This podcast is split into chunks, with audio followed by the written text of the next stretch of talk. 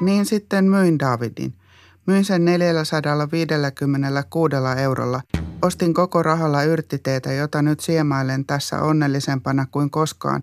Päälläni tämä ainoa toinen vaate, jota käytän kun toinen on pesussa. Meditoinnin ohessa olen tehnyt jo kolme haikua aura-asanassa. No ei vaiskaa. En ole luopumassa Davidista. En voi antaa, myydä, lahjoittaa tai hukata sitä. Istun täällä Davidin kanssa alasti aina ja ikuisesti, ja sen voi kuolin siivota mun arkkuun siitä hoitokodin pöydältä, ellei siihen ole taas ilmestynyt niitä useampia. Siinä tapauksessa antakaa vaan niiden kaikkien olla siinä.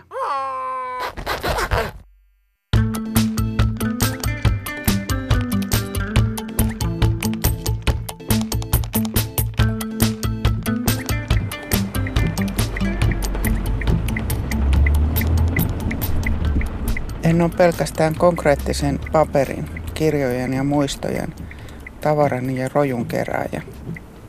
Mä oon aina säilynyt myös työvuosieni aikana tosi suuren määrän digitaalista arkistoa. Aluksi levykkeille, CD-levyille, kaseteille ja nauhoille, sitten muistitikuille ja kovalevyille, kaikkiin mun koneisiin. Tänä keväänä tapahtui se, mitä on aina eniten pelännyt. Se, miksi ylipäänsä on tällainen kuin on. Backup, vara, vara, ihminen. Erään erheen johdosta työhuoneeni kovalevy tyhjennettiin. Kaikki meni. Mutta oli se kuin jätti nyrkki naamaan, kun kaikki tiedostot oli kadonnut koneelta.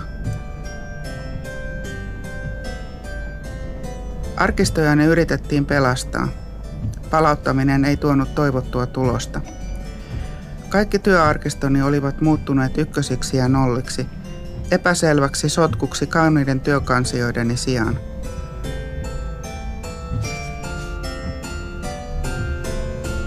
Kaikki oli käytännössä mennyttä, koska jäljelle jäänyt digimateriaali ei reagoi tuttuihin hakusanoihin tai nimiin. Menin palasiksi. Digitaalinen arkisto on arkisto vaan, jos sitä voi haravoida muutenkin kuin sattumalta selailen.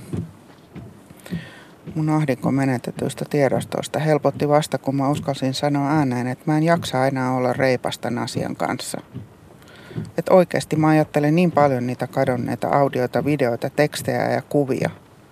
Tosi paljon.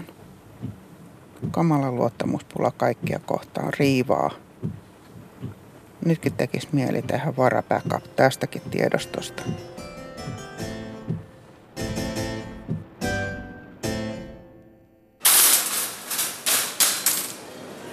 Vaikka mun omassa kirppisten keisarinna todellisuudessa ei ole ollut vakavia seurauksia niin kuin peliaddikteilla, vararikkoa tai muuta sellaista. Tuntuu dystopiat maksamisen jatkuvasta helpottumisesta ja rahan katoamisesta vähän huolestuttavilta – Sanotaan, että lähes jokaisella ihmisellä tulee olemaan mukanaan tunnistesiru. Ehkäpä kätevästi ihon alla. Tunnistesiru kertoo tietenkin myös henkilön sijainnin ja paikan. Kaupan kassalla ei tarvitse enää maksaa. Riittää, kun poimii ostokset mukaansa ja kävelee ulos kaupasta. Ostokset pelotetaan automaattisesti tililtä. Kaupasta ei kuitenkaan pääse ulos, ellei tilillä ole riittävästi rahaa ja jonkin ajan kuluttua liki kaikki on kuulemma ilmaista. Meidän sukupolvi saattaa olla siis viimeinen sukupolvi, joka käyttää muovikortteja maksamiseen.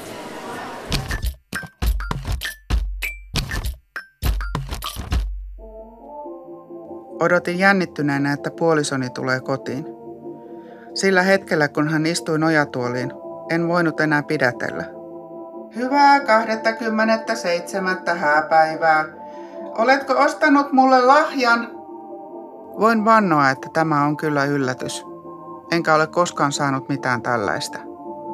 Sain hääpäivä lahjaksi hänen vasemmassa kädessään olleen postilaatikosta putkahtaneen pelastustieto-lehtisen. Saan siis lukea sen ensiksi ja opetella pelastamaan itseni. Ja tämän lehden tietysti, sen säästän muistoksi.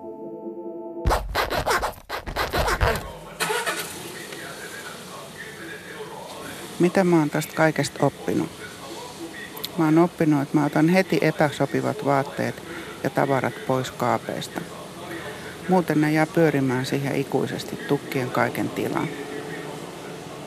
Ostamisen suhteen en tee ehdottomia kieltoja, koska ne vain laukaisevat ahmintavaistoni ja tavarahäiriökäyttäytymiseni.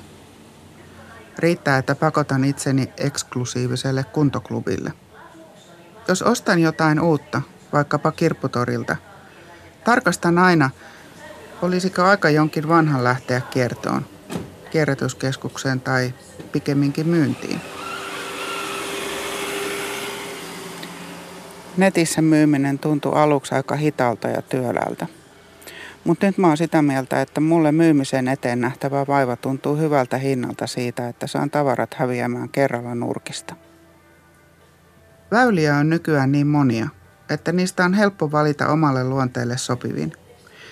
Perinteisestä interaktiivisesta kirpputorimyymisestä nettimyyntiin, jossa ei olla enää missään tekemisissä ostajan kanssa. Mitään päätä huimaavia tuottoja ei kannata odottaa. Itselleni siitä kuitenkin tulee hyvä mieli ja balanssi sen hyväksymisen kanssa, että on sellainen kuin on. Vasta nyt mä ymmärrän, että iso osa noista mun haalimista turhista tavaroista ja vaatteista on hankittu sille ihmiselle, joka mä haluaisin olla, mutta joka mä en todennäköisesti tule koskaan olemaan.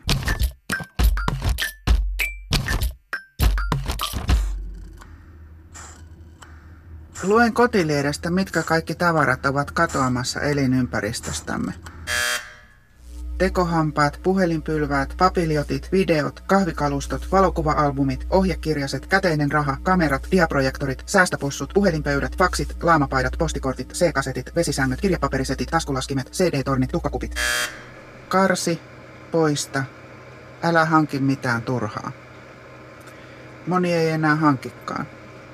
Yhä useampi tyytyy entistä pienempään tavaramäärään ja vähäisempiin asuinneliöihin.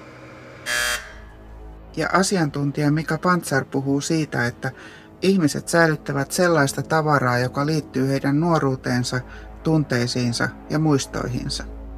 Sepä se. Juuri siksi luopuminen on niin vaikeaa. Mun unelmien koti olisi sellainen, jossa olisi helposti siivottavaan, yksinkertaiseen ja mukavaan konmaritettuun pikkuasuntoon liitettynä sadan neliön varastotila, jossa olisi pölyttömiin, kevyesti liukuviin vetokaappeihin aakkostettuna kaikki mun muistot ja tavarat. Siellä arkistossa voisin käydä katsomassa pölyttömiä muistoesineitä eri vuosikymmeniltä liuuttaa auki kevyen ja puhtaan jättivitriinihyllyn toisensa jälkeen. Sivellä lapsuudesta tuttua koristetta, äidin ensimmäistä nukkea, kurkistaa Intiasta tuodun rasian sisään. N niin kuin neliraaja makuupussi. Sitten joskus voisin ottaa mukaani vaikka yhden kirje, valokuva, päiväkirjalaatikon vuodelta 1984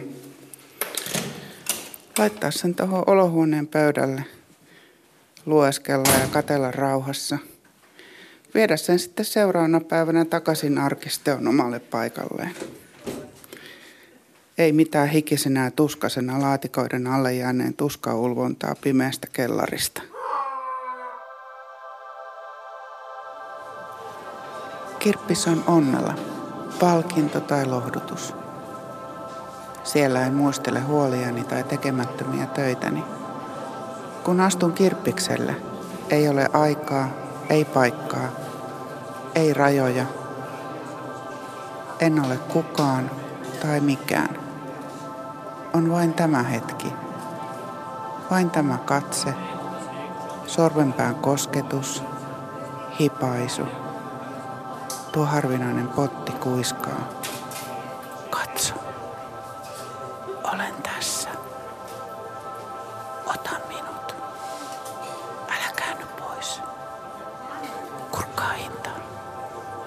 Ei. Totta se on. Me. Sinä löysit minut. Olen sinun. Ikuisesti.